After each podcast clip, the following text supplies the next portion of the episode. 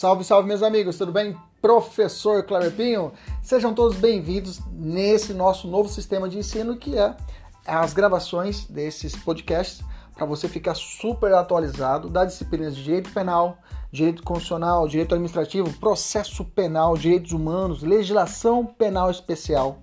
Tudo atualizado e focado para o seu concurso público e exame de ordem e, além disso, gratuita. São aulas completas. Inclusive, você pode assistir essas aulas pelo YouTube, no nosso canal, professor.kleberpinho. Kleberpinho com K.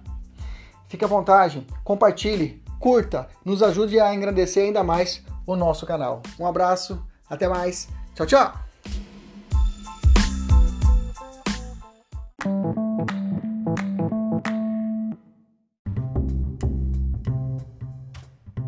Pau do trabalhador é a palavra-chave aí. Nós tratamos a, da, com as inovações. Sejam todos bem-vindos do trabalho. Vamos falar a respeito de isso. Vamos lá. Primeiro top 9 da nossa pessoa é nosso aluno. Esse PDF deixa, não tem, não tem nenhuma dificuldade realmente em estudar. Só tem só um conceito técnico você conhecer que remuneração. Se eu fosse um balãozinho aqui, né? Ou um grande. Vem no círculo grande aqui, gente. Só pessoas inteligentes. Só quem vai passar no exame enxergar esse dourado. Você está enxergando esse ciclo dourado? Espero que sim. Dentro desse grande ciclo dourado, vamos esse grande escrever remuneração. Então, remuneração é esse grande, esse grande conjunto. Dentro desse, dentro tenho, eu tenho o salário, os alunos estão chegando, é o salário dito, que é aquele pelo trabalhador, pelo empregador. Né? Eu tenho algumas hipóteses, hipóteses de então, saber que existe a figura do salário, que é aquele que o empregado, o empregado recebe ali, que é o, é é o valor seco, né? Quanto que você recebe? Ah, eu recebo tanto. Então, é esse o seu, né? É o salário propriamente dito. E a remuneração é todo esse conjunto atento que algumas verbas sobre toda a remuneração, toda a remuneração, férias, sobre toda a remuneração. Atento a isso. Primeiro ponto é isso, mas eu vou te guiar. No artigo de carteira de trabalho, para nossa primeira aula, né? A respeito da que a gente faz de forma estratégica. É uma forma estratégica. A gente não segue ao pé da letra o editor, né? Por quê? Porque em alguns pontos no começo que não são cobrados, né? E acontece o que, o que de, de, de, você começa, o aluno entra no curso, né? Só que tá assistindo a aula, que tá falando? Entra com gás, né? Primeira semana, segunda semana, terceira semana, primeiro mês, aí o cara começa a desacelerar. É natural, natural do ser humano, natural mesmo, esse, essa queda da, da, da evolução nos estudos. É natural. Então, até que cursos muito longos, cursos de seis meses, realmente o, o índice de desistência é grande nos cursos, né? Porque o aluno realmente não tem esse pique. Então, o que, que a gente pensa? Então, é, a ideia é jogar informação importantes, digamos assim, informações que, é, pontos que realmente vêm caindo nas provas, mais do que outros. Entendeu? No início já. Então o aluno já começa estudando já realmente o que vem caindo nas provas. Por isso que normalmente nesse metodologia é bom para aquele aluno que já estudou, já fez o direito, né? Para você que já fez o direito, então você tem uma noção básica mais ou menos do que é isso. Não precisa falar qual é a diferença de direito de trabalho e processo do trabalho. Né? De trabalho é o direito, processo é o processo. Não precisa ensinar isso, né? Porque o aluno já tem esse conhecimento básico, né? Se fosse uma turma de analista, aí seria o outro raciocínio. Bom dia a todos, boa tarde, boa madrugada, você está assistindo essa aula agora. Vamos lá. Pega o seu material, pega a sua CLT, artigo 29. Então, na 29 fala assim, artigo 29. A carteira de trabalho e previdência social será obrigatoriamente apresentada contra recibo pelo trabalhador ao empregador que o admitir, o qual terá o prazo de 48 horas para anotar especificamente a data. Peraí, esse aqui tá errado, esse 29 aqui, peraí. Esse 48 horas aqui para anotar, esse aqui já caiu. Peraí, vamos lá, vamos consertar aqui. Vamos consertar aqui agora. Peraí, peraí, peraí. Vou ter que mandar embora esse estagiário aqui de casa. A gente tem que estagiário, né? estagiário manda fazer, estagiário faz algumas coisas erradas, aí você vai ter que mandar embora. Vamos lá. O que, que ele fez aqui do 29? Vamos procurar o 29, artigo 29. Peraí, isso aqui a gente tem que ficar atento. Ah, tá lá, ó. 29 houve uma mudança desse 29. Vamos mudar esse 29 aí, galera. Vamos mudar o 29 aí. Você está estudando, você bate o olho e você fala, opa, tá errado esse negócio. Então, 29, eu quero que você muda aqui. Apaga aí para nós, pessoal da mentoria, já apaga para nós esse material aqui. Apaga o 29 aí.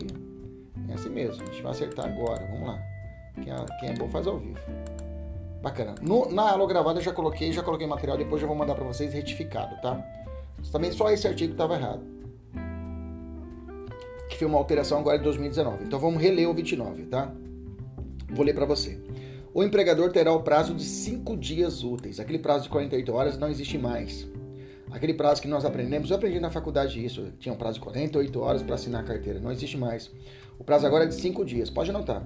Prazo para anotar a carteira de trabalho é 5 dias. O prazo para anotar a carteira de trabalho é cinco dias. O prazo para anotar a carteira de trabalho é cinco dias. Em relação aos trabalhadores que admitir a data de admissão, a remuneração e as condições específicas, se houver, facultada a adoção de sistema manual mecânico, né? Conforme instruções a serem especificadas da economia. De novo, o artigo 29. Então vamos lá, artigo de novo. O empregador, vou insistir. Artigo 29. Com a leitura correta, o empregador terá o prazo de cinco dias úteis para anotar. Cinco dias úteis, não existe mais o prazo de 48 horas. Bacana? Beleza? Maravilha. Aí continua o texto, né? É, para, úteis para anotar a CTPS. Em relação aos trabalhadores que admitir a data de admissão, a remuneração. Esse aqui é um ponto que eu quero chegar. Então quer dizer que na CTPS eu tenho que saber quanto que eu ganho. Né? É, na, na, no direito trabalhista existe o chamado salário complessivo. O que, que é o salário complessivo? Só para a gente abrir uma janelinha e já vou fechar.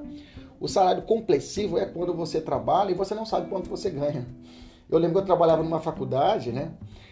E aí é, vinha uma, uma vez um valor no mês, aí outro mês vinha outro valor, aí outro mês outro valor. Eu falava, eu falava meu empregador, né? Meu coordenador na época, professor, quanto que eu ganho de verdade? Eu realmente não sei quanto que eu ganho, porque meu salário aqui é complessivo. Aí eu falei, salário complessivo? Deixa eu explicar. Eu até expliquei, senão a pessoa estava ofendendo. Não, o salário complessivo é quando você não consegue entender quanto você ganha. Qual é a clareza da sua remuneração. E é importante esse princípio da transparência entre o empregador com o empregado. Bacana? Então, o salário complessivo é quando realmente acontece isso. Às vezes a pessoa não sabe quanto ela ganha realmente. Qual é a sua remuneração, qual é o seu sobressalário, qual é o seu salário propriamente dito. Bacana? Beleza. Beleza, feito esse alerta, vamos continuar. Então tem que ter, na CTPS eu tenho que saber quanto eu estou ganhando. Vou fazer isso, o que, que é? Continuar, vamos devagarzinho. Pessoal do, do, do, do, do ao vivo, bacana, tranquilo. Vira a retificação que eu fiz agora aqui, já anotou no seu material, depois eu mando para você, mas retifica aí, por favor, tá? Vamos continuar aqui. É, e as condições especiais se houver facultada a adoção de sistema manual, mecânico ou eletrônico conforme atribuições a serem expedidas pelo Ministério da Economia. Bacana. Continua, parágrafo primeiro. As anotações concernentes à remuneração devem especificar o salário, olha aí parágrafo primeiro, qualquer que seja a sua forma de pagamento, seja ele em dinheiro ou em utilidades, seja ele em dinheiro ou em utilidades, bem como a estimativa da gorjeta, tá? Estimativa da gorjeta. Gorja, né? Gorja vem de garganta, sabia, gente? A origem da palavra gorja vem de garganta, né? A garganta da pessoa. É, é, é, é então, nesse caso, gorja, gorjeta é aquele pagamento, é, é, é, é, é a remuneração, ela vai uma, é uma das espécies de remuneração, do gênero remuneração, em que vai compor, dependendo da situação, o salário, ou a, compor algumas, algumas espécies de sobressalários, vai compor algum cálculo ou não.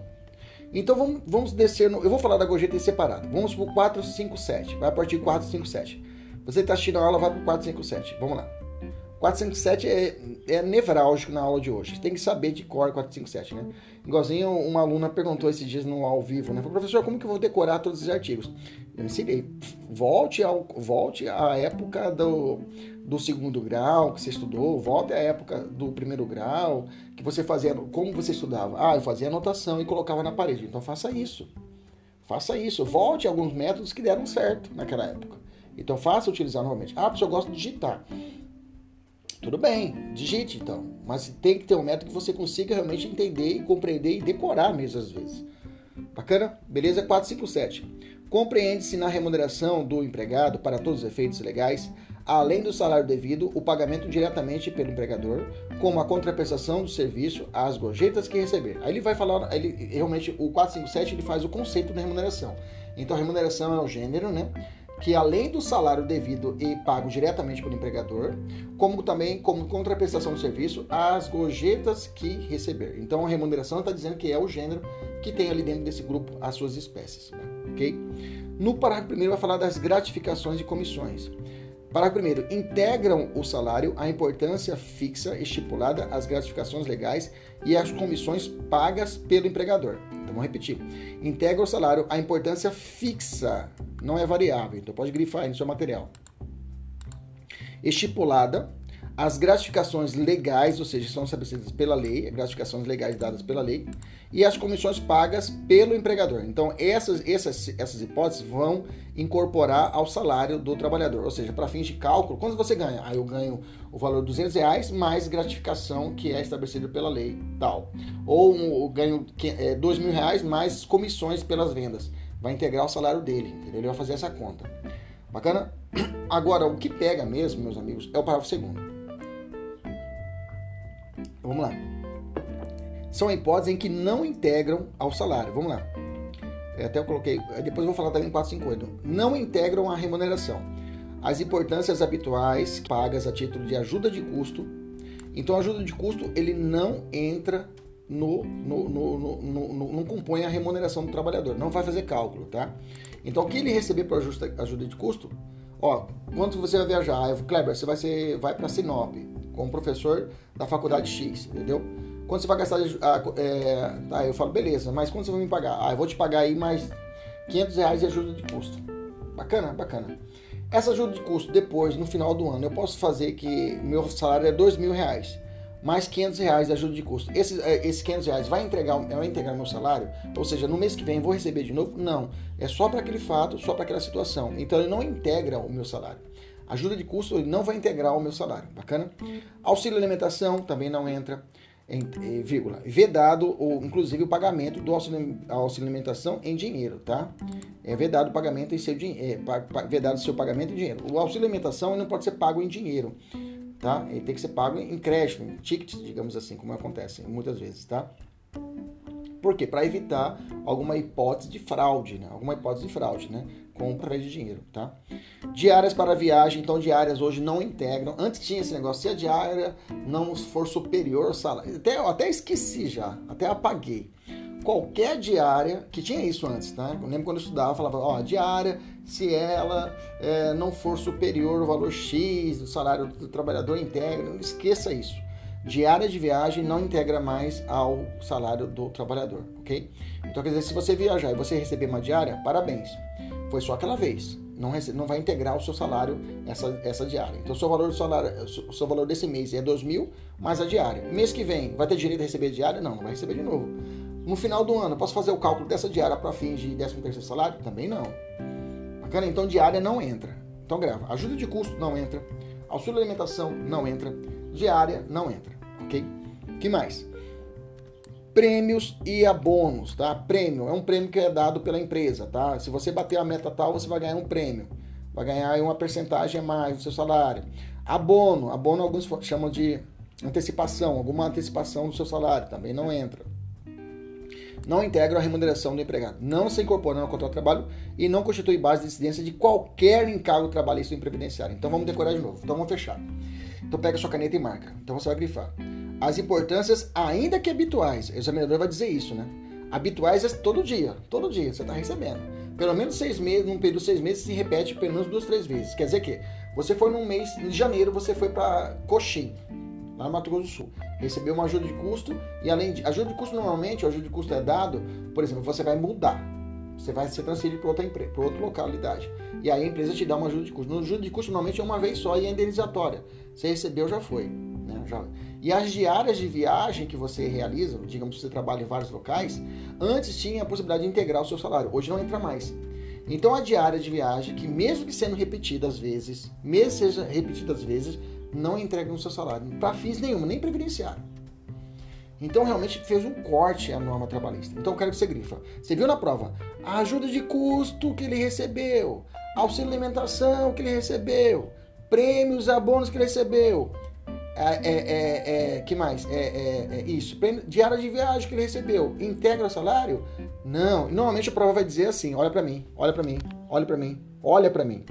Normalmente a prova vai dizer assim que ele trabalhou, ele viajou várias vezes e a empresa todo mês depositava na conta dele uma diária de viagem.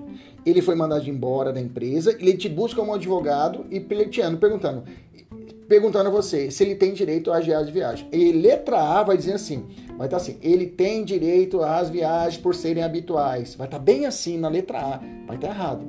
É a letra B, vai estar escrito assim, não terá direito às viagens. Vou te dar um macete, tá? Vou te dar um macete. Pode anotar esse macete aí para exame de ordem.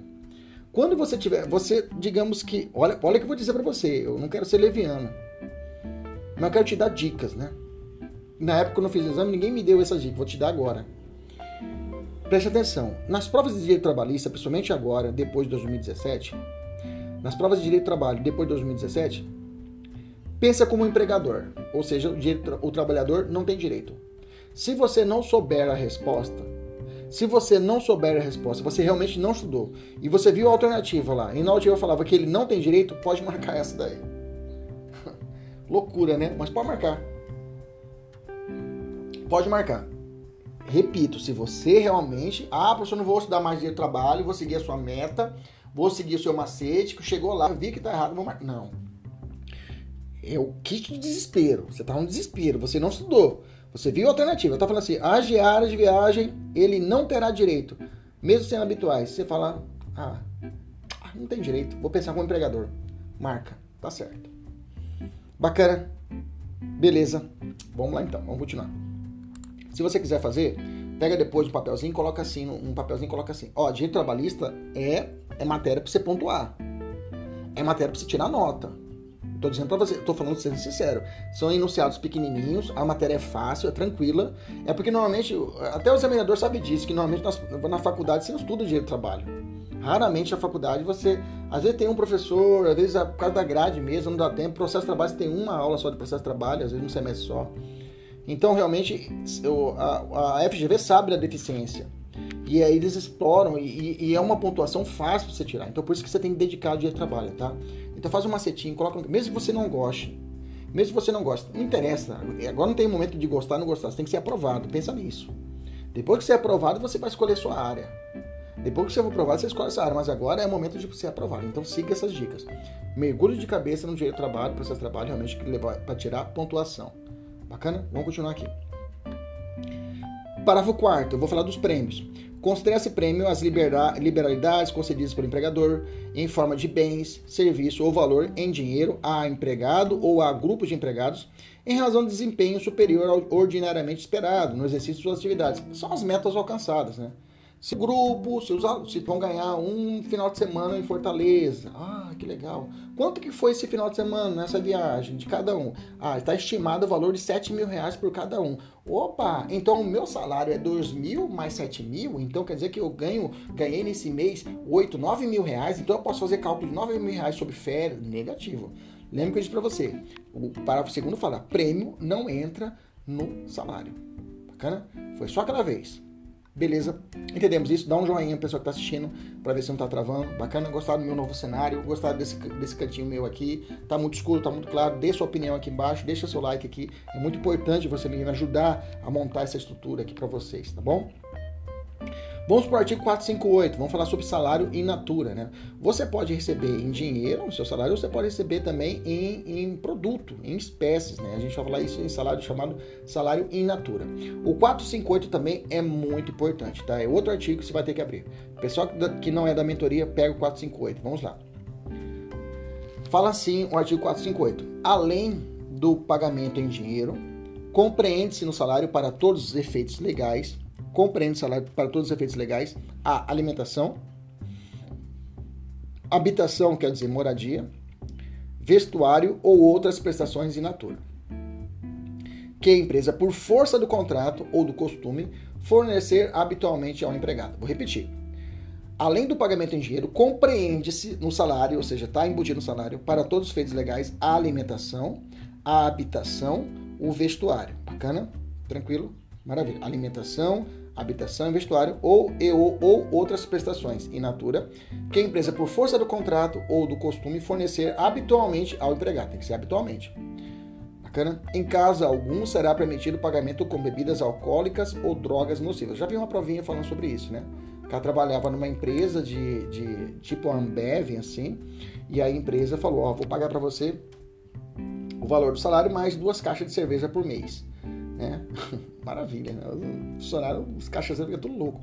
Não pode, tá? Bebida alcoólica não pode ser dada pra, como, como salário in natura.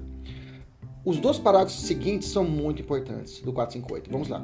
Você vai ver que são poucos artigos. Por isso que eu falo para você que dá para você passar tranquilo. Né? Olha o parágrafo primeiro. Os valores atribuídos à prestação in natura deverão ser justos e razoáveis, não podendo exceder em cada caso os percentuais das parcelas componentes do salário mínimo, tá? No 81 e 82. não posso também pagar você 70% do valor em salário in natura, tá? Não posso pagar você mais 70%, não posso pagar você 100% em salário in natura, não pode, tá?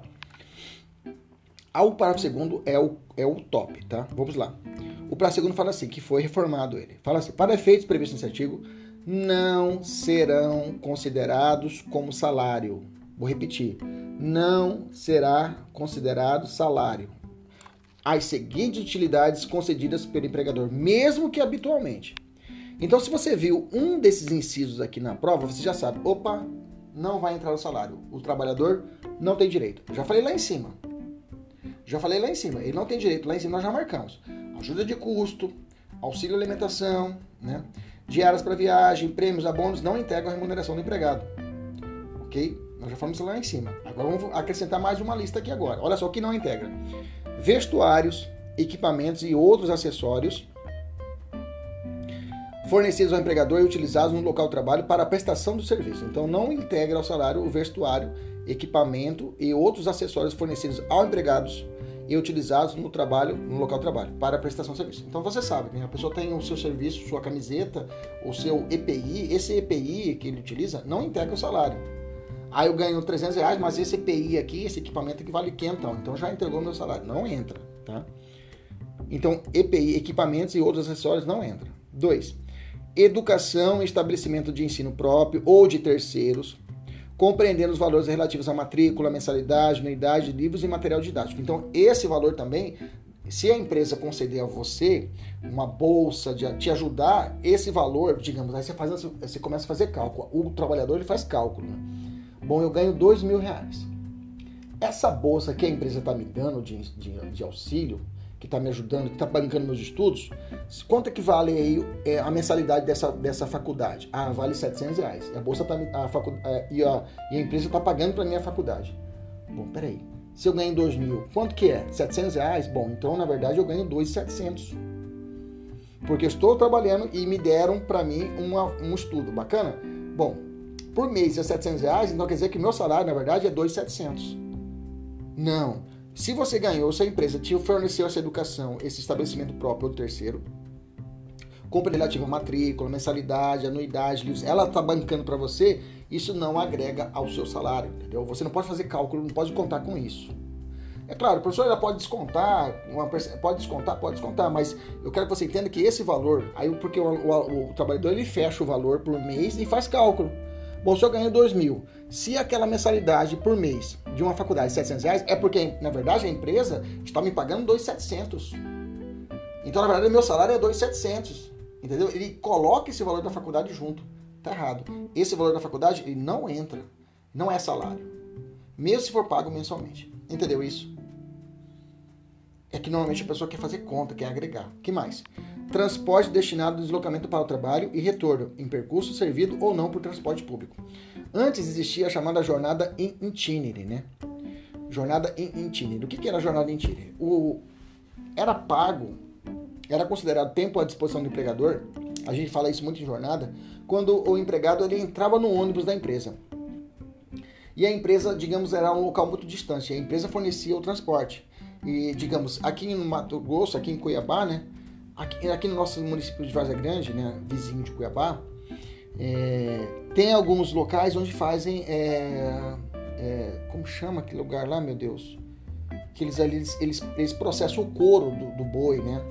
Curtume, né? Curtume. Tem alguns curtumes aqui na região do Mato, de Cuiabá, de, de, de Várzea Grande. Região metropolitana de Cuiabá, Várzea Grande, que é região metropolitana, né? E aí é bem afastado, por causa do odor é muito forte do curtume, né? Esse couro do boi. Né? Então o que, que as empresas fazem? As empresas, por questões ambientais, elas são colocadas à distância maior da, da, da, da região metropolitana. Perfeito? E para chegar lá, não tem transporte público. Então a empresa fornece o ônibus. O que acontecia? A empresa marcava, gente, eu vou pegar vocês lá na Praça Alencastro, que é uma praça aqui do, do Mato Grosso, aqui na, da capital do Mato Grosso, Cuiabá. Aí os funcionários iam para lá e ficavam esperando. Aí eles entravam no ônibus e iam deslocando até a empresa. Esse tempo que ele saía daqui do ponto de ônibus da Alencastro até a empresa, se levasse mais ou menos uma hora, era como se já estivesse trabalhando. era considerado tempo à disposição do empregador e era como se já estivesse trabalhando. Ele tinha que receber por esse período aqui. Mas, professor, mas está sentado. Não, tá não, pois é, mas então quer dizer que aquele momento ali já está trabalhando.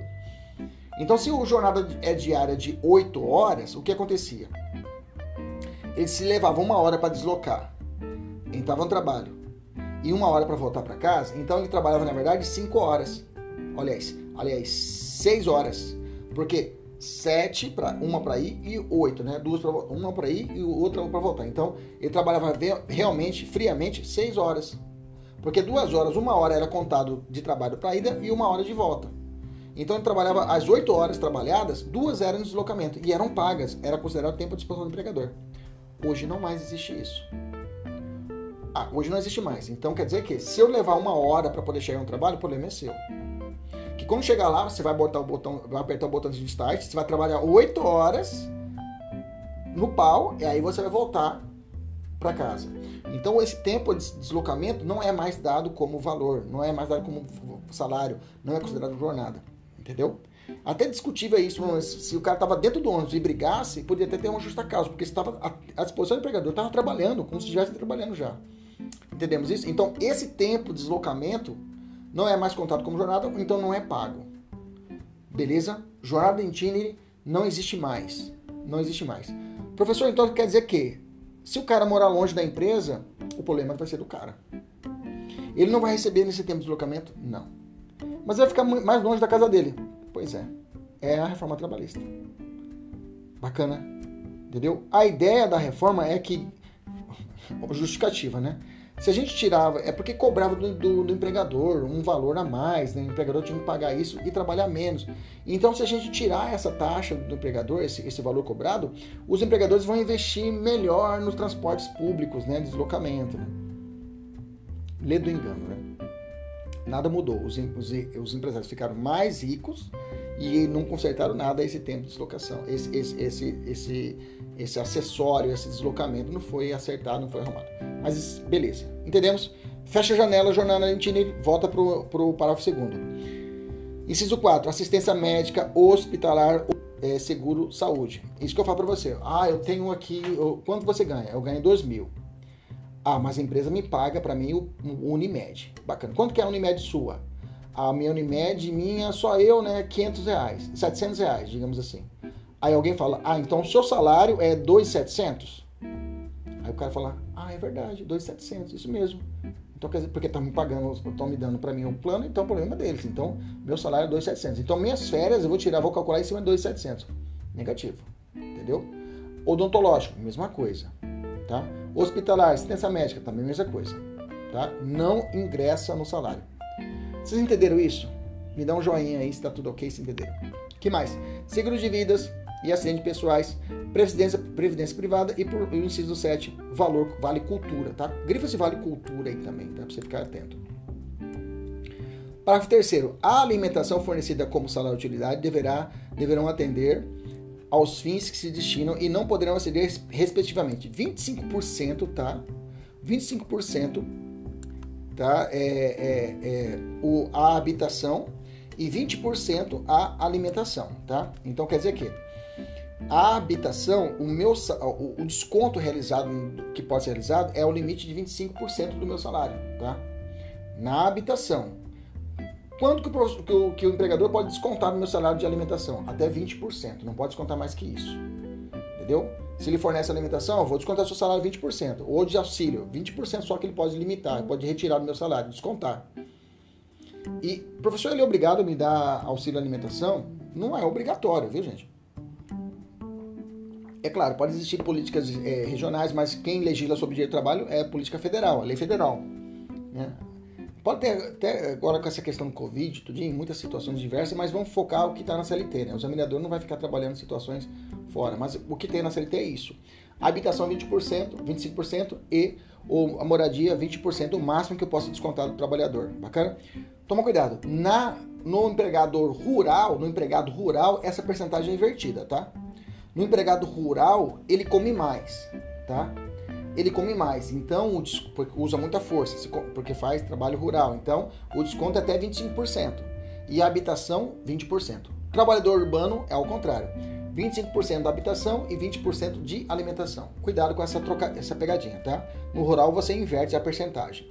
A alimentação é mais 25% e moradia 20%. O urbano é o contrário, 25% de habitação e 20% de é, alimentação. é verdade. E o parágrafo 4 né, do artigo 458. Vamos lá. Tratando-se de habitação coletiva, o valor do salário de utilidade a ela correspondente será obtido mediante a divisão justo do valor da habitação pelo número de coabitantes. Vedada, grifa essa parte finalzinha aí, ó. Vedada em qualquer hipótese a utilização da mesma unidade residencial por mais de uma família, tá? Não posso ter uma casinha destinada a moradores numa fazenda lá e colocar numa casinha só três famílias, duas famílias. Não. Só uma família por casinha que eu posso destinar para o sujeito. Não posso ter uma unidade familiar, uma, uma família, duas famílias morando dentro de uma casa. É vedado pela lei. Tá? Se você quer ofertar uma moradia para o seu, seu empregado na sua fazenda e aí você descontar é, 25% da habitação dele, você pode fazer isso? Pode tranquilo, você pode cobrar 25% ali da habitação dele, mas você avisa para ele, ó, nessa casa só pode morar uma família, duas não pode. O próprio ou não, inclusive o reino de medicamentos, óculos, aparelhos ortopédicos, prótese, órteses, despesas médicas hospitalares e outras similares, mesmo quando concedido em dituras, não integram o salário do empregado para qualquer efeito, nem ao salário de contribuição. Bacana? Vamos fazer a questão. Vamos lá. Lino trabalha como diagramador na sociedade empresária X Y Limitada, localizada em um grande centro urbano. E recebe do empregador, além do salário, vamos grifar, moradia e plano de assistência odontológica graciosamente, ou seja, de graça. Tá? Sobre o caso narrado, de acordo com a CLT, assinar a alternativa correta. Letra A. Ambos os benefícios são, serão incorporados ao salário de Lino. Letra B. Somente o benefício da habitação será integrado no salário delino. Bacana. A habitação, a habitação integra. Vamos lá, vamos na nossa listinha lá que nós vimos lá atrás, ó. Lá no parágrafo segundo. O parágrafo segundo fala vestuário, ok? Educação, transporte, assistência médica, hospitalar odontológica, bacana. Seguro de vida, previdência social e valor correspondente à cultura, bacana. A habitação entra no salário, entra. Inclusive eu posso até descontar. Bacana? Então, a alternativa correta, letra B. Somente o benefício da habitação será integrado ao salário de Lino. Por quê? O benefício da assistência odontológica não entra. Fechou agora?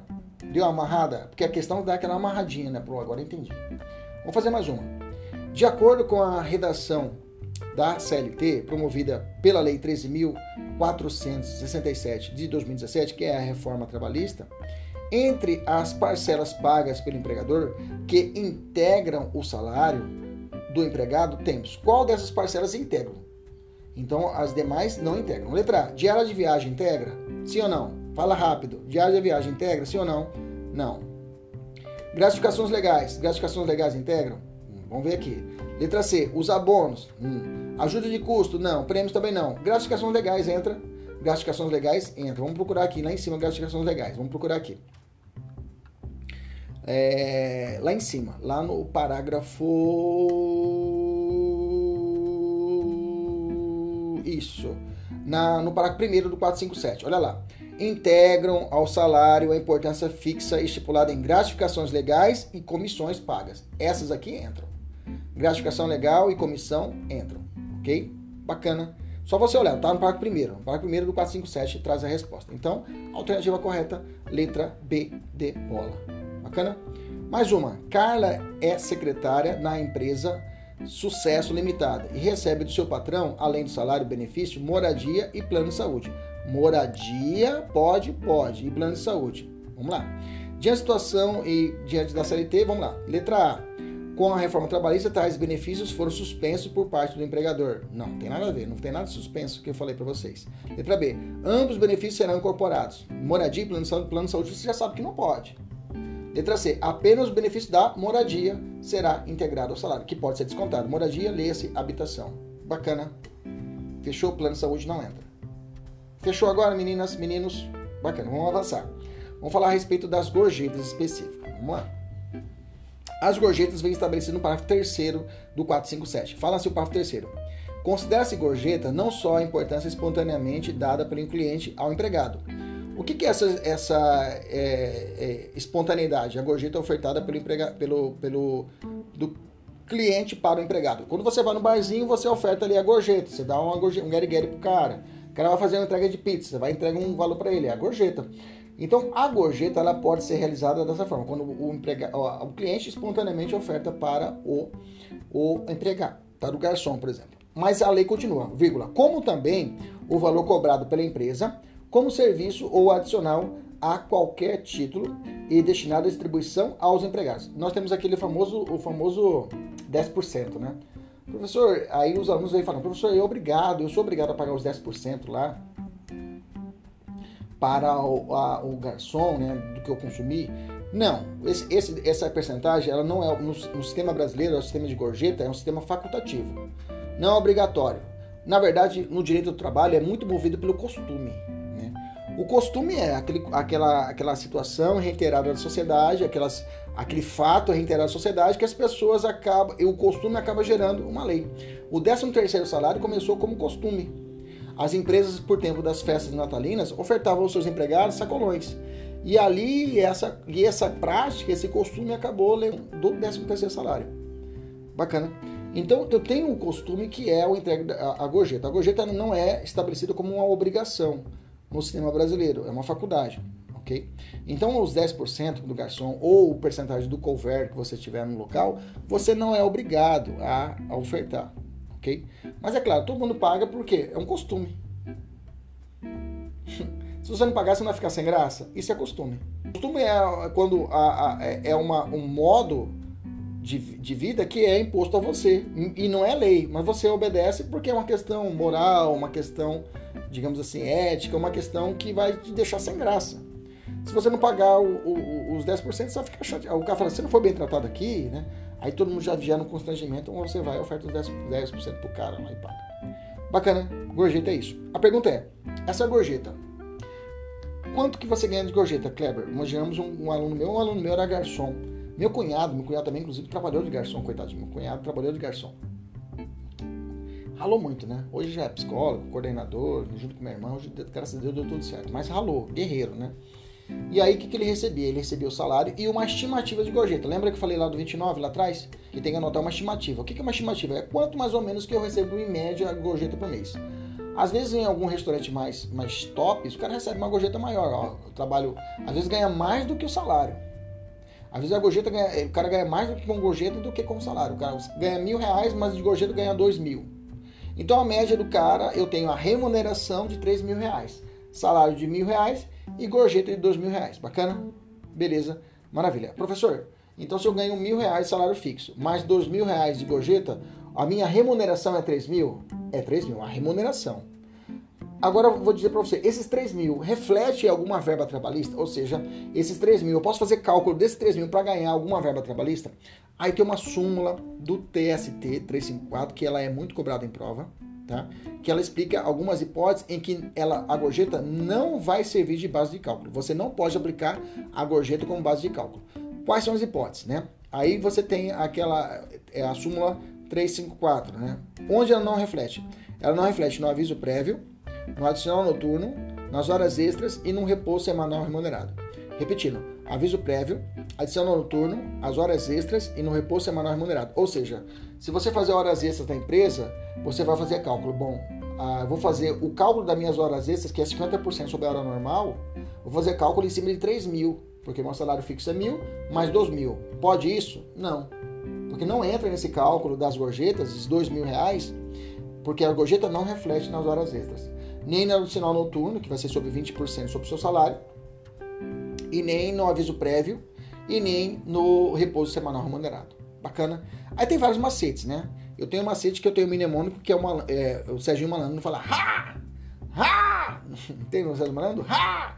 R-A-A-H, né? Que aí eu tenho o ha, é repouso semanal remunerado, adicional noturno, aviso prévio e horas extras. É o ha, R-A-A-H. Ha! Lembra lá, Sérgio Malandro? Ha! Também tem outro macete, falar assim, ó. Hoje estou apertado, à noite restará sete reais. Essa aqui eu, eu prefiro mais essa, que é mais.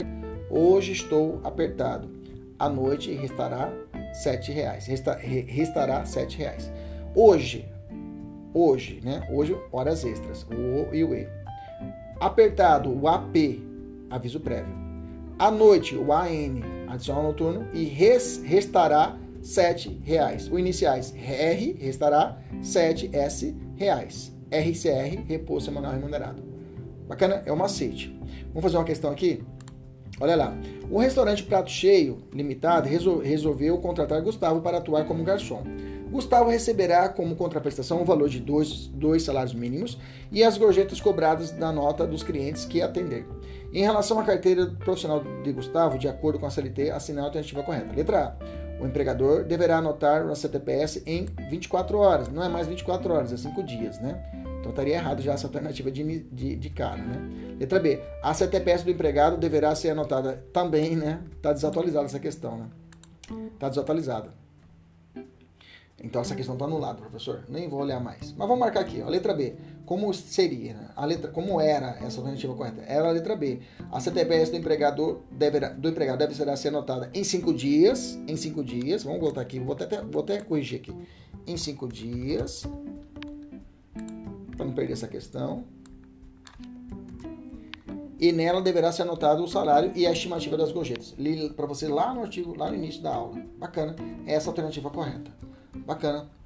Equiparação salarial, artigo 461. Sobre gorjetas era isso. Equiparação salarial, artigo 461 da CLT.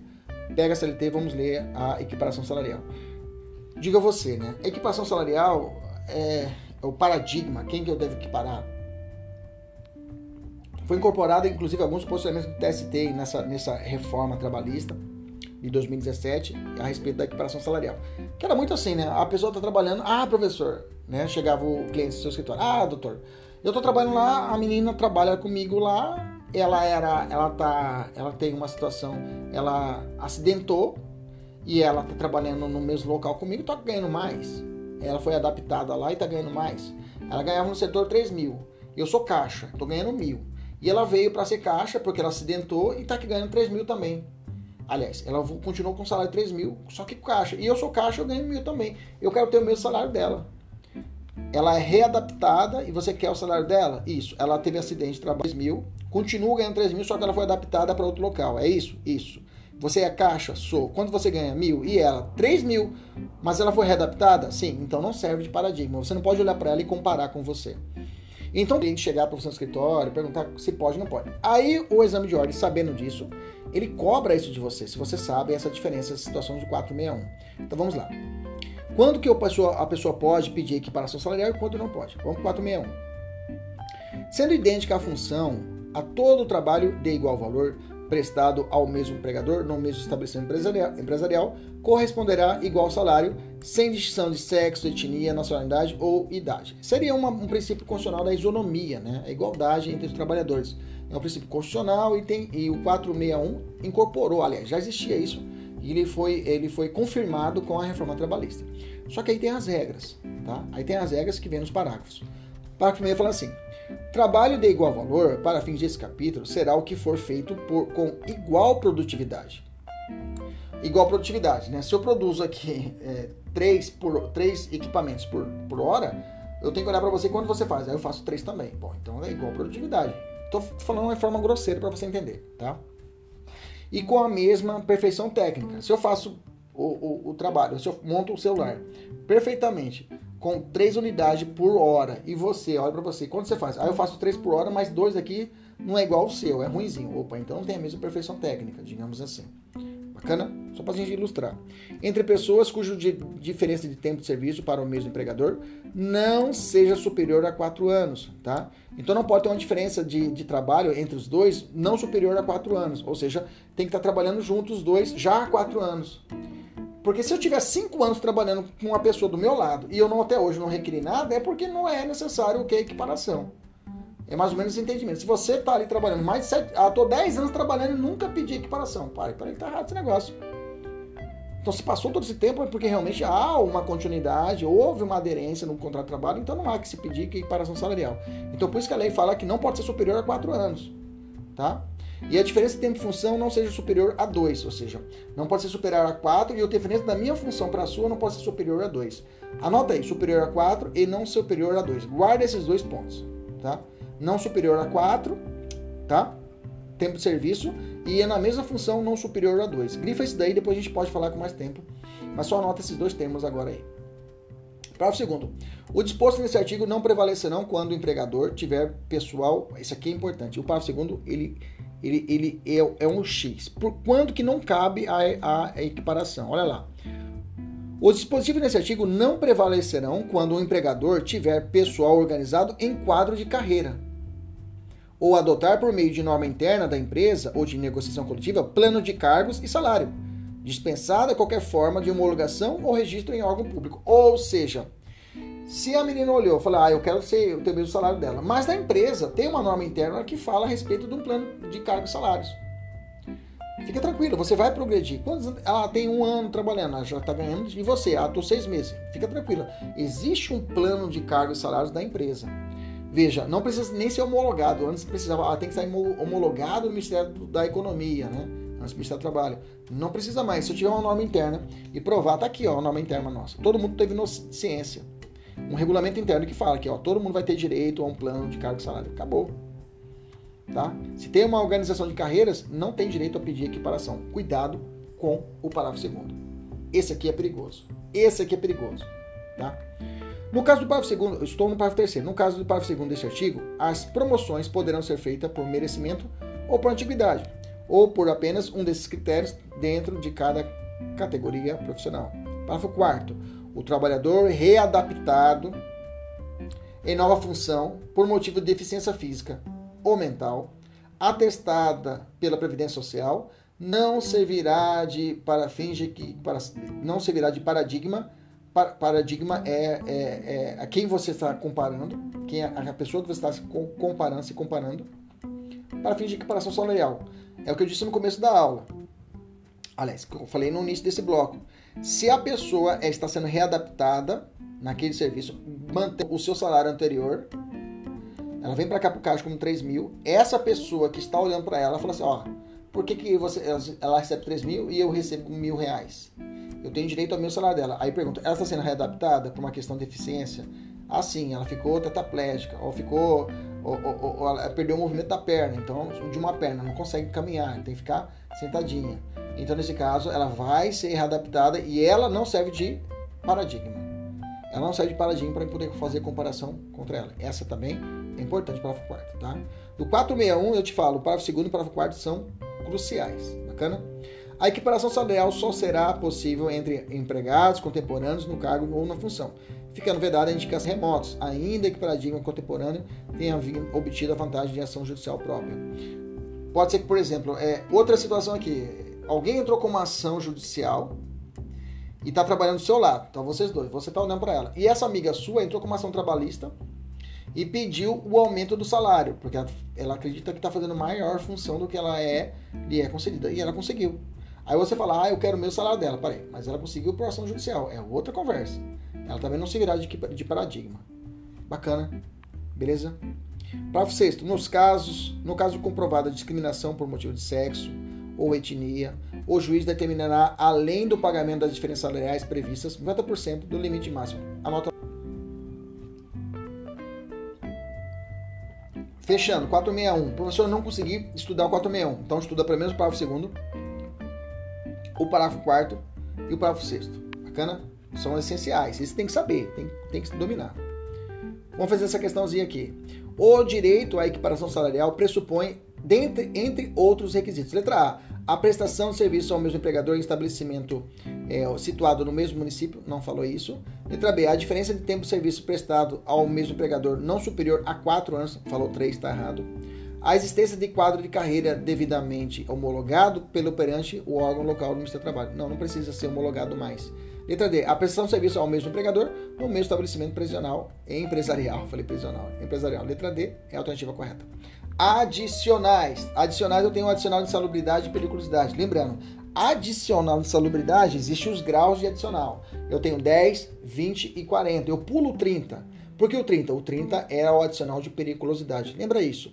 10, 20 e 40. Eu pulo 30 porque o 30 é adicional de periculosidade.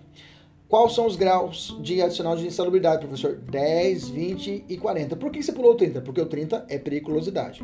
O 10, 20 e 40 é sobre o salário mínimo. E o 30% da periculosidade é sobre o salário do trabalhador. Cuidado com essa pegadinha, tá?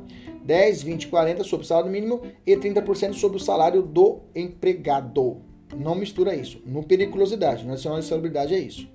Bacana? Lembrando que hoje é possível estabelecer esse grau de insalubridade diretamente com o empregador. Não é necessário mais estabelecido pelo Ministério do Trabalho e Emprego. O empregador com o empregado pode estabelecer esse grau. Ah, isso aqui é, ah, vai dar câncer, mas não é 40% não, vamos botar só 10%. Pode estabelecer esse mínimo e máximo, tá? É claro, isso depois pode ser derrubado via perícia, mas é, é possível essa relativização, estabelecer os graus de salubridade entre as partes. As partes estabelecerem isso. Bacana? É uma das grandes críticas lá da reforma trabalhista. Bacana? Beleza? Súmula 248 do TST, eu acho importante, coloquei. A reclassificação ou descaracterização da salubridade por ato da autoridade competente repercute na satisfação do respeito adicional, sem ofensa do dinheiro adquirido. Ou seja, se era reclassificação, se era eu estou recebendo um adicional de 40%. Aí o Ministério do Trabalho mudou para 20, para 10. Ah, então, parei. Então, mas e aí? Vou voltar para 10 agora? Não. Conforme esse, essa súmula, é um direito adquirido nesse sentido. O que eu já adquiri, não vou perder, não vou ter que devolver para a empresa. Mas os futuros vão ter que ser adaptados ao novo grau, que seria 10%, digamos assim. Tá? 289, também é comum em prova, a súmula 289 do, do TST. O simples fornecimento do IPI, do IPI pelo empregador não exige de pagamento adicional. Ou seja, eu estou oferecendo ao meu empregado o IPI necessário, a máscara, o, a, o óculos, ah, já que eu estou fornecendo, eu sei que continua ainda a questão insalubre. A amônia continua lá, o mercúrio continua lá. Mas como está usando equipamento, então não precisa pagar mais adicional. Negativo, tá? Eu só posso deixar de pagar o adicional quando sumir aquela questão insalubre, aquela questão insalubre, por consequência vai sumir também o adicional, porque o adicional ele só é pago se você estiver diante dessa situação extraordinária. Ou as horas extras também se você só recebe se estiver diante dessa condição. Tanto é que chamam esse tipo de salário salário condição. O adicional de periculosidade, adicional de, adicional de insalubridade, o adicional de horas extras, entendeu? Você só recebe se você estiver diante dessa condição extraordinária. O adicional noturno, ok? Você só recebe se você estiver diante dessa situação extraordinária. É uma condição, por isso que é um salário condição. Você está, então você recebe. Ah, você não está, então você não recebe adicional. Bacana? Beleza? Eu coloquei um 77 da CLT, eu estudava muito um 77 quando a situação da Câmara Fria, muito era comum aqui nas provas TRT 23, a situação de Câmara Fria por causa dos frigoríficos que nós temos aqui no Mato Grosso, né? Eu tenho ali a respeito dessa, da súmula eh, do artigo 177 da CLT, que fala a respeito dessa situação de troca de ambiente frio e calor, né? O cara sai do ambiente frio, depois vai para o ambiente ah, calor, isso, essa questão térmicas, isso também gera uma, uma, uma, uma situação de, de, de, de, complicações à saúde do empregado. E aí eu tenho uma súmula 47 que fala assim: o trabalho executado em condições insalubres em caráter intermitente não afasta só por essa circunstância o direito à percepção do, do respectivo adicional. O trabalho executado em condições insalubres, em caráter intermitente, não afasta só por essa circunstância o direito. O que, que é isso, caráter intermitente? Eu fico hoje diante daquela condição, ou entro na câmara fria, aí eu saio, depois de duas horas eu volto de novo, ah, aí depois de, um, depois de uma semana eu volto de novo. Então, nesse caso, é intermitente, né? não é constante. Nesse caso, ah, como é intermitente, então você não fica direto exposto àquela situação insalubre. Negativo, você tem direito. Bacana? Beleza? Maravilha. É a cessação do pagamento, né? artigo 194. Aí, como eu disse para você, é um salário condição. Se você não estiver diante da condição, você não tem direito a receber o adicional.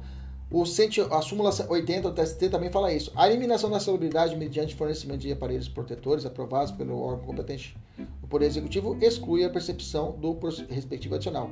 A eliminação da salubridade, tá? A eliminação da salubridade, tá? Mediante fornecimento. Forneceu e eliminou, bacana. Só fornecer, mas não eliminou, não deixa de ganhar. Não, não é possível retirada do adicional. Eu tenho uma súmula 448 do TST, eu lembro que caiu isso aqui na prova do OAB. Vamos lá. Fala assim. Inciso 1. Das, item 1, na verdade não tem inciso em, em súmula, é item. Item 1 da súmula 448 do TST. Não basta a constatação da insalubridade por meio de laudo pericial para que o empregado tenha direito ao respectivo adicional. sendo necessária a classificação da atividade insalubre na relação oficial elaborada pelo Ministério do Trabalho. Então tem que estar tá escrito lá o que é insalubre. Se não tiver escrito no Ministério do Trabalho, não posso pagar o sujeito se não tiver lá escrito como uma atividade insalubre. Bacana? Inciso 2, item 2. A higienização de instalações sanitárias de uso público ou coletivo de grande circulação. Estou falando de banheiros no metrô, banheiros dentro de uma rodoviária, banheiros em aeroportos, ok? Continua. E a respeito de lixo, lixo, vírgula, por não residências e escritórios, enseja o pagamento adicional de salubridade. Ponto. Quer dizer que, se eu estiver diante de uma aquela menina que trabalha no aeroporto e faz limpeza da agência sanitária dos grandes aeroportos ou de uma rodoviária ou direito no banho, no banho público dentro de uma praça, em uma praça pública, ela goza do direito de receber o direito de insalubridade. Ponto. Aquela menina que trabalha num prédio e recolhe os lixos dentro do prédio comercial, ela faz a limpeza dos prédios comerciais nas salas comerciais do, do prédio comercial, do lixo dali. Nesse caso, ela tem direito de insalubridade? Nessa daí, não tem direito de insalubridade. Entendeu isso? Quer ver? Olha só essa questão aqui. No tocante à insalubridade, considere. Primeiro, inciso 1, item 1. Rose trabalha em uma fábrica têxtil, exposta a ruídos e utilizando, prote, é, utilizando protetores auriculares do tipo plug. Restou comprovado por meio do laudo técnico que os equipamentos de proteção individual eliminaram a nocividade do auto. Se ele eliminou, não tem direito a adicional. Bacana? Guarda essa informação. Item 2. Se o mar em um supermercado e fica exposta ao frio das geladeiras de forma intermitente, saindo e entrando da câmara fria durante a sua jornada. Ela é, duas horas fica na câmara fria, aí volta para repor, aí volta de novo. Ela tem essa, essa condição. Vai e volta. Já falei para você lá atrás, né? Guarda essa daí. 3. Vilma é auxiliar de empresa em um prédio com 10 escritórios trabalhando no período noturno e recolhendo lixos de cada unidade, inclusive os banheiros e das cozinhas dos conjuntos comerciais que possuem a cerca de 30 metros quadrados. Não é responsável, não é, ela não é responsável pela limpeza de áreas comuns do edifício e no público. Ela não faz isso. Situados no, no, no, no terreno, no térreo do edifício. Conforme a súmula do TST, quem tem direito ao adicional de solubilidade? Rose tem direito? Bom, se eliminou a nocividade, Rose não tem direito. Silmara, ela tem direito à, à, à, à situação da insalubridade? Sim, Silmara tem, tá? Que ela sai, entra, sai, entra dentro da câmara fria, ela tem direito. A Vilma, como ela não faz o recolhimento, como eu disse para vocês, da área comum, ela não tem o contato com esse lixo, digamos assim, onde tem a sanitário de várias pessoas, digamos assim, no local público, como seria no térreo do edifício. Nesse caso, ela não tem direito ao adicional de salubridade. Nesse caso, a única que tem goza do direito é a Silmara. Silmara apenas goza do direito. Seria a letra D da alternativa. Beleza? Maravilha. Deixa eu só é, dar um pause aqui, que eu preciso salvar o podcast, que é a segunda parte. Espera aí, vamos salvar aqui a segunda parte do nosso podcast.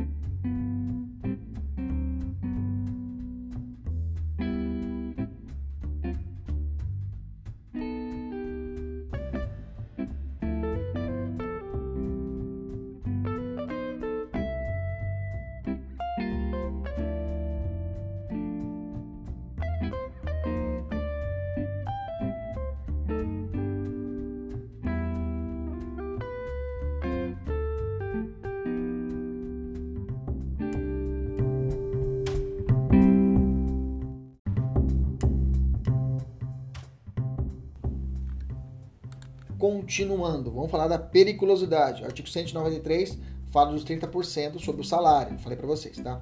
Eu tenho algumas atividades que são e operações perigosas, tá? Cuidado.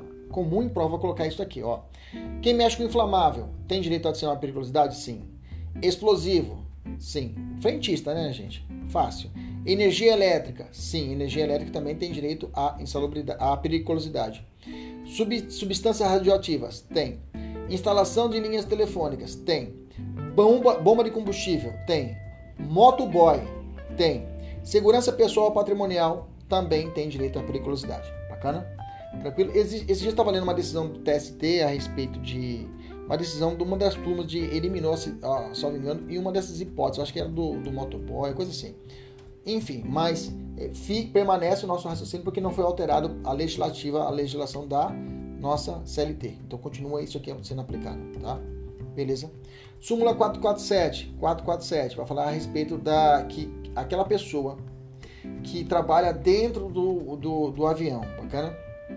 O tripulante do avião, a aeromoça, o piloto e demais empregados em serviços auxiliares de transporte aéreo que no momento do abastecimento da aeronave permanecem a bordo, né? Não tem direito adicional à periculosidade, tá? Toma cuidado, tá? Pode ser que caia essa questão para você. Dizer que a aeromoça está dentro do avião, está sendo abastecido, pode ser que explode e morre todo mundo. Ela tem direito de sinal de periculosidade? Não tem direito a adicionar periculosidade, tá? Pois é, mas a súmula fala que não tem direito.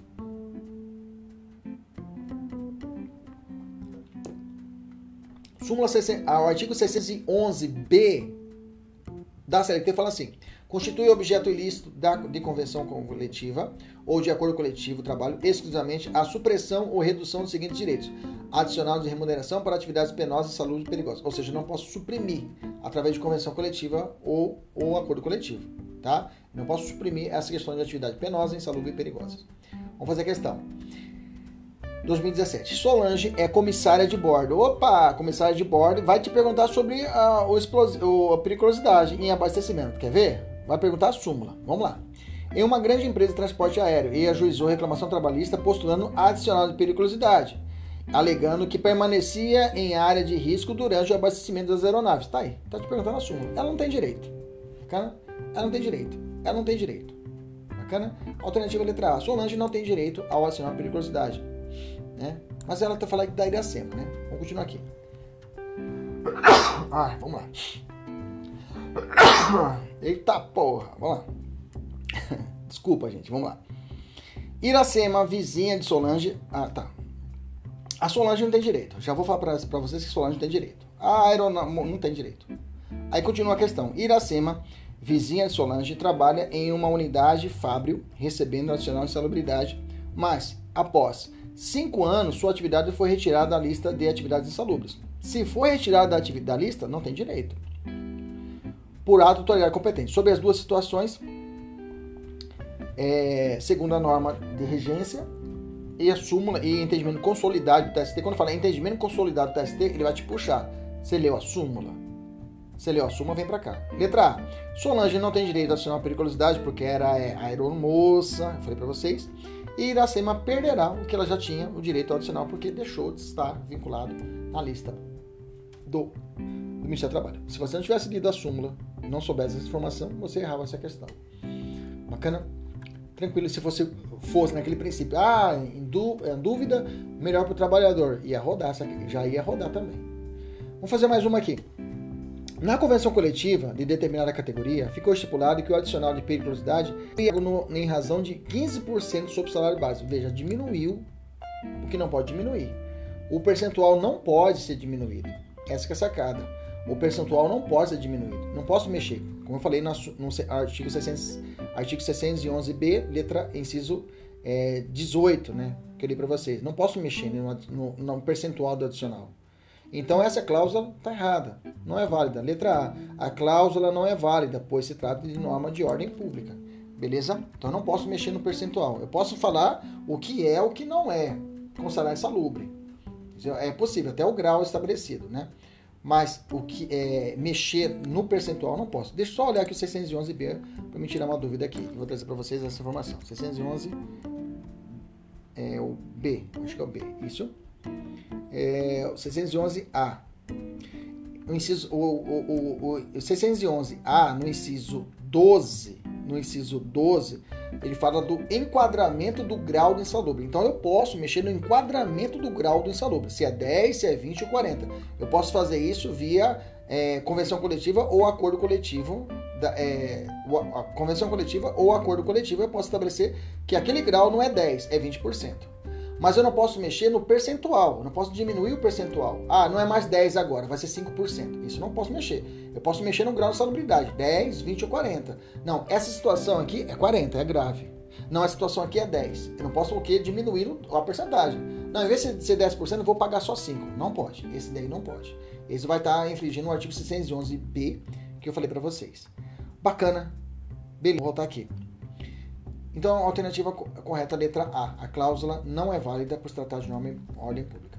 Adicional noturno, lembra, 20% sobre a hora normal, a hora diurna, tá? Então eu tenho o artigo 73 que fala: salvo nos casos de revezamento semanal ou quinzenal, que já está embutido o salário, o trabalho noturno terá remuneração superior ao diurno e a sua remuneração terá um acréscimo de 20%. Então quem trabalha à noite, ele ganha mais? Ganha mais, professor. Qual que é, quanto é considerada a, a, a, quando que é considerado hora noturna, professor? A partir das 22 horas, tá?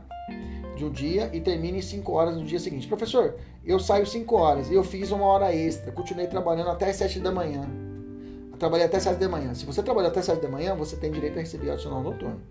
A pessoa mais está durante o dia, mas não tem problema, é a extensão, tá? Nesse caso é possível. Mesmo se você trabalha, libera às 7 da manhã, o empregador te liberou 8 da manhã naquele dia, você tem direito que o horário das 6 às 7, das 8 horas, você tem direito que o adicional, adicional, de, adicional noturno por esse período de extensão. Bacana? Você não deixou, queira ou não queira, você deixou a situação. Você continuou trabalhando, então você merece. A hora noturna é diferente da hora normal. Se na hora normal eu conto 60 segundos, aqui eu vou contar 52 minutos e 30 segundos. Lembrando que no, no trabalhador rural, lá no rural, a hora noturna é cheia. É 60 minutos. Só que o adicional deles é mais alto, é 25. O hora noturna dele lá é 25%. 25%. Aqui na urbana é 20%. Cuidado com essa situação, tá? Bacana, beleza. Súmula 60, né? O adicional noturno pago com habitualidade integra ao salário do empregado para todos os efeitos. Bacana, o adicional noturno entra. Bacana. Cumprida integralmente a jornada no período noturno e prorrogada, essa devido é também o adicional quantas horas prorrogadas, que eu falei para você. Você sai 5 da manhã, você ficou até as 8, você merece o adicional noturno. Além do adicional de, o adicional de horas extras, você vai também receber o adicional noturno por esse período que excedeu. Lembra que o trabalho para o trabalhador urbano, eu falei para vocês isso daí, já falei. No trabalhador rural é 60 minutos e 25%, né? Lembrando disso que é sobre o salário, sobre o salário, sobre a hora normal. E noturna do trabalhador rural tem duas espécies. A hora noturna do trabalhador rural tem duas espécies. É, na pecuária, você é, é das, a partir das 20 horas e encerra 4 da manhã. Na, na agricultura, 21 e encerra às 5 da manhã bacana. Como é que você vai lembrar? Lembra que na pecuária você precisa acordar mais cedo, né? Para tirar o leite da vaca. E a teta da vaca, tem quantas tetas na vaca? É quatro. Então você vai lembrar das 20 às 4.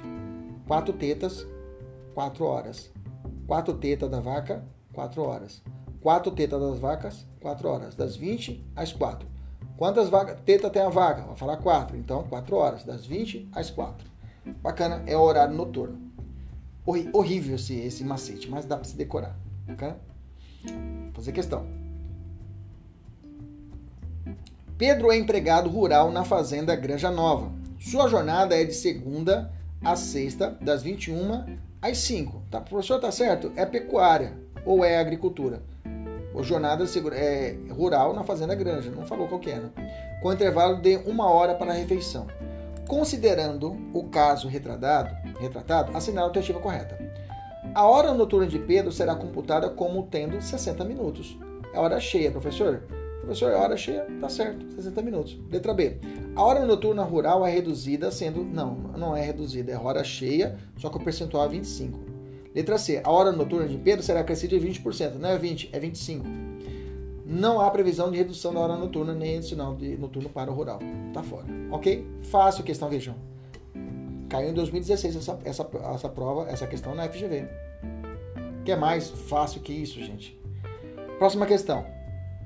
O trabalho noturno, em função da sua penosidade, possui algumas peculiaridades previstas na legislação trabalhista brasileira. Para efeito é, legais, salvo algumas exceções previstas nas atividades urbanas, é considerado trabalho noturno. Né? Aquele que se realiza. Ele está falando trabalho urbano das 22 às 5 da manhã, letra E de escola. Bacana? Também nem tinha colocado aqui, mas eu vou colocar a letra E de escola. 22 às 5 da manhã. Deixa eu colocar aqui, gente, letra E. Então não é da exame de ordem, né? É uma questão, mas é da FGV. Ok? É, adicional de transferência, 469. Vamos lá. O 469 fala assim: ao empregador é vedado transferir o empregado. A gente vai falar sobre alteração no contrato de trabalho depois. Vamos falar apenas do adicional hoje, tá?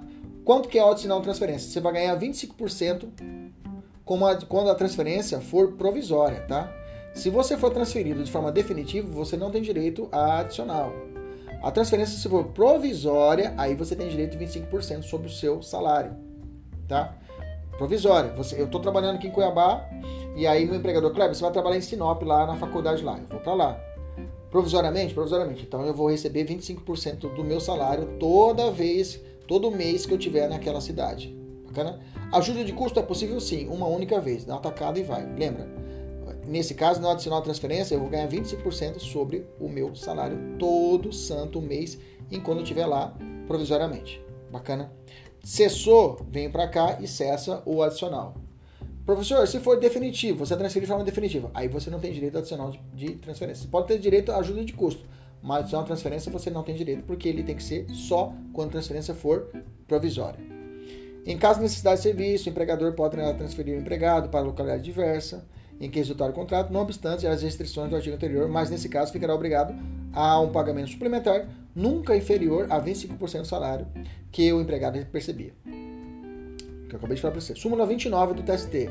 Empregado transferido por ato unilateral do empregador para locais mais distantes de sua residência tem direito ao suplemento, suplemento salarial correspondente ao acréscimo da despesa de transporte. Bacana? Beleza? E aí tem uma OJ que vai falar, né? Que o fato do, empregado, do, do empregado exercer caso de confiança ou assistência de previsão de transferência no contrato de trabalho não exclui a direito adicional. Veja, mesmo aquele empregado que é comumente ele tem essa função de transferência, ele está em vários locais, e ele é um gerentão, tem um cargo de confiança. Mesmo esses caras, ele tem um direito ao adicional de transferência. Bacana? Questão: Célio e Paulo eram funcionários da Sociedade Empresária Mineiro Limitada é, e trabalhavam no município do Rio de Janeiro. Por necessidade de serviço, eles foram deslocados para trabalhar em outros municípios.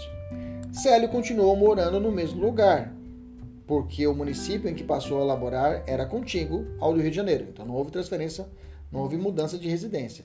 Paulo, no entanto, mudou-se definitivamente, com toda a família, para o município que passou a trabalhar distante de 350 quilômetros do Rio de Janeiro. Dois anos depois, ambos foram dispensados ambos foram dispensados. A sociedade nada pagou aos funcionários quanto, aos, quanto das transferências de local de trabalho, salvo a despesa com a mudança de Paulo.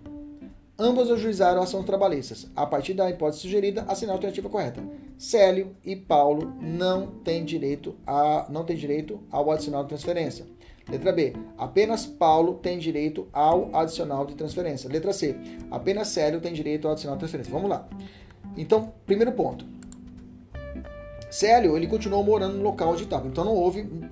É, Célio continuou morando no local que, que município aqui passou e contigo, ou seja, ele não chegou a mudar de local, ele não, ele não, não transferiu. Eu moro aqui em Cuiabá, em Varza Grande, então eu não mudei de residência. Claro, você trabalhar aqui, você vai de ônibus e volta. Então eu não tenho direito a adicionar transferência porque eu não transferi.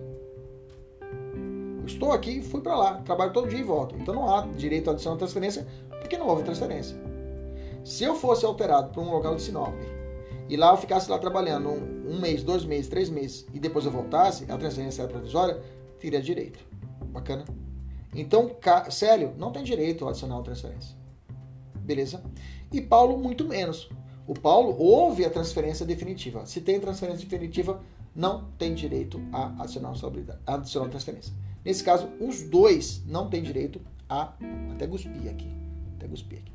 Os dois não têm direito ao adicional de transferência. Alternativa correta, letra A. Célio e Paulo não têm direito ao adicional de transferência. Bacana. Beleza. Maravilhoso.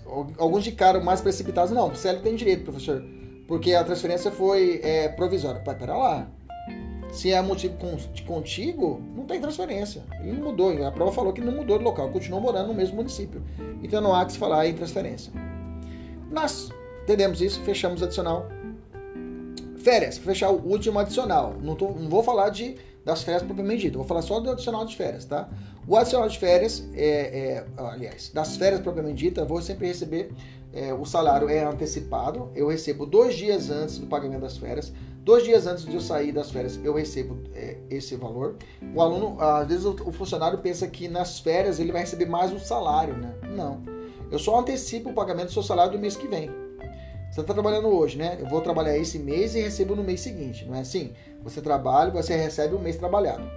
Hoje é mês de, de maio, bacana? Mês de junho eu entro de férias, então o empregador ele vai antecipar o mês de junho, ou seja, não vou receber em julho, ele paga antes e vai te pagar dois dias antes. Então você vai trabalhar, vai ficar. O, o, o que é o bacana disso daí? Ah, professor, então não mudou nada, só antecipou meu salário. É.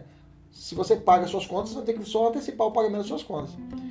Mas aí, qual que é a vantagem? É um terço sobre o salário, que é chamado um terço de férias.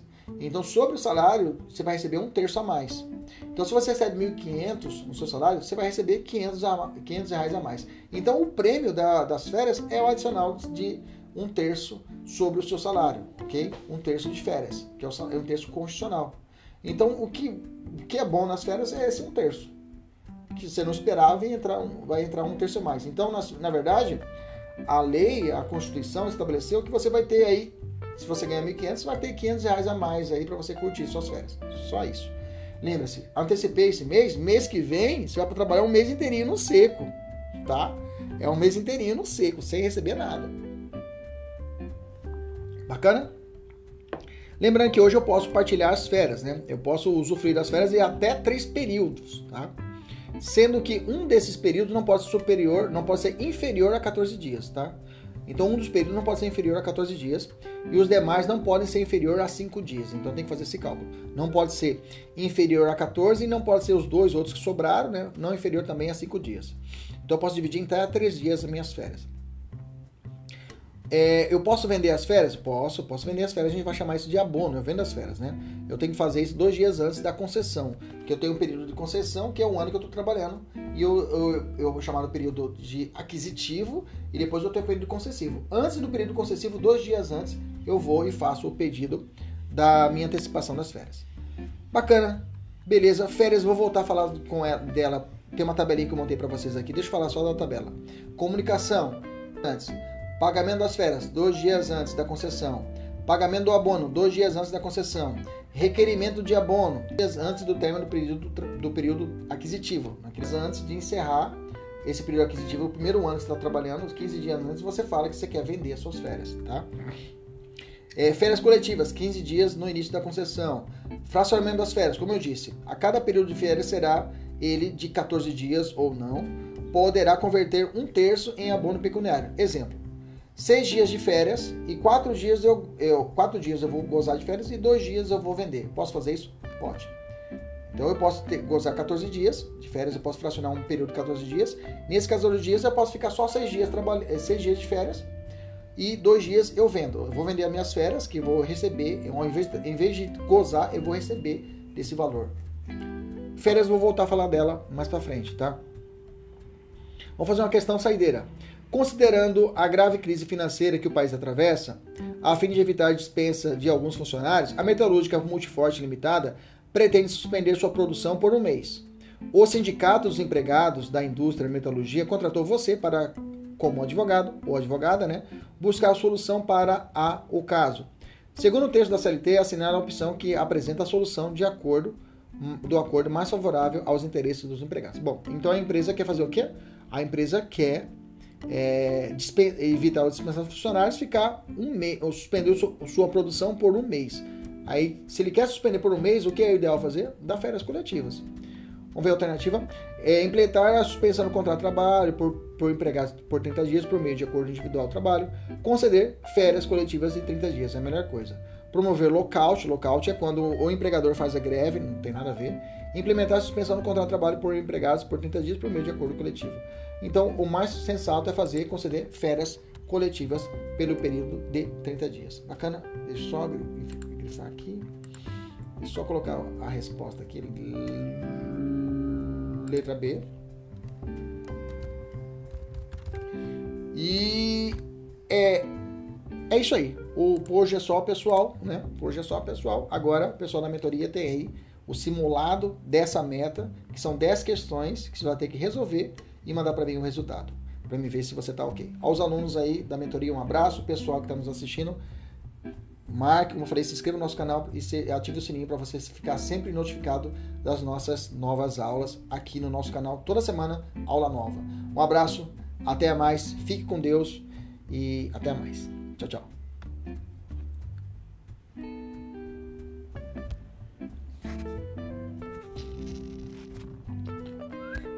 Opa!